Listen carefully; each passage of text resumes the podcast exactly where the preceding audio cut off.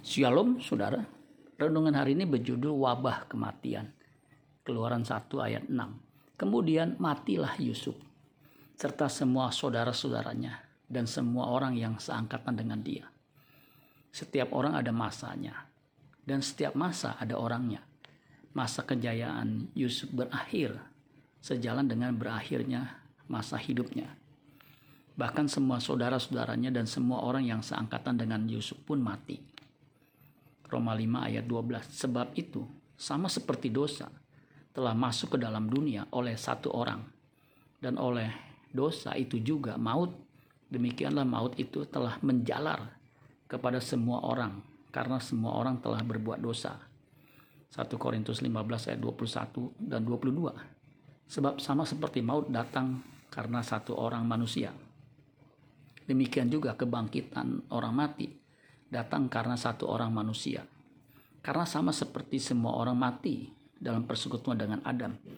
Demikian pula semua orang akan hidup kembali dalam persekutuan dengan Kristus. Kematian merupakan wabah yang melanda semua manusia yang hidup.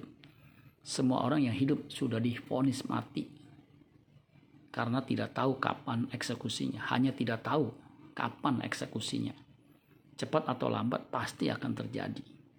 Apalagi di tengah wabah pandemik COVID-19 seperti yang terjadi tiga tahun lalu. Seakan-akan kematian begitu dekat dengan manusia.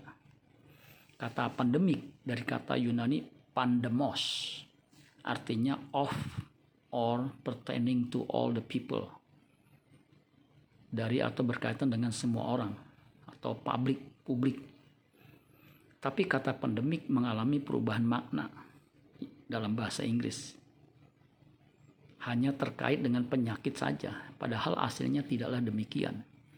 Virus kematian merupakan wabah pandemik bagi semua orang. Setiap orang harus mempersiapkan diri menghadapi wabah ini. Tuhan Yesus memberikan jawabannya. Yohanes 11 ayat 25 dan 26. Jawab Yesus, akulah kebangkitan dan hidup. Barang siapa percaya kepadaku, ia akan hidup, walaupun ia sudah mati. Dan setiap orang yang hidup dan yang percaya kepadaku tidak akan mati selama-lamanya. Percayakah engkau akan hal ini? Waktu kita percaya kepada Tuhan Yesus, maut dan kematian, maut atau kematian, sudah tidak berkuasa lagi. 1 Korintus 15 ayat 54 dan 55. Dan sesudah yang dapat binasa ini mengenakan yang tidak dapat binasa, dan yang dapat mati ini mengenakan yang tidak dapat mati, maka akan genaplah firman Tuhan yang tertulis maut telah di, telah ditelan dalam kemenangan. Hai maut, di manakah kemenanganmu? Hai maut, di manakah sengatmu? Amin buat firman Tuhan. Tuhan Yesus memberkati. Soal Gracia.